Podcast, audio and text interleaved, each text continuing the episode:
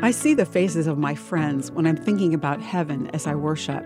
Sarah, Ansel, Tani, Rabia, Alex, and Abdullah. One day we'll worship together for all eternity.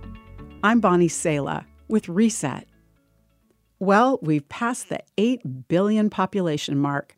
China and India lead the way, but by 2050, one quarter of the world will be African. As Islam spreads south from North Africa, the gospel is spreading north. Michael O, executive director and CEO of the Lausanne Movement, points out that by 2050, 50% of global evangelicals will be African. We can forget as we worship week after week with people who may be largely from our own culture that God's family is a gloriously global family. Revelation 8 9 speaks of a great multitude that no one could number, from every nation, from all tribes and peoples and languages. Romans says, So in Christ we, though many, form one body, and each member belongs to all the others. There's an African saying which echoes the verse If you belong to Christ, you belong to everyone who belongs to Christ.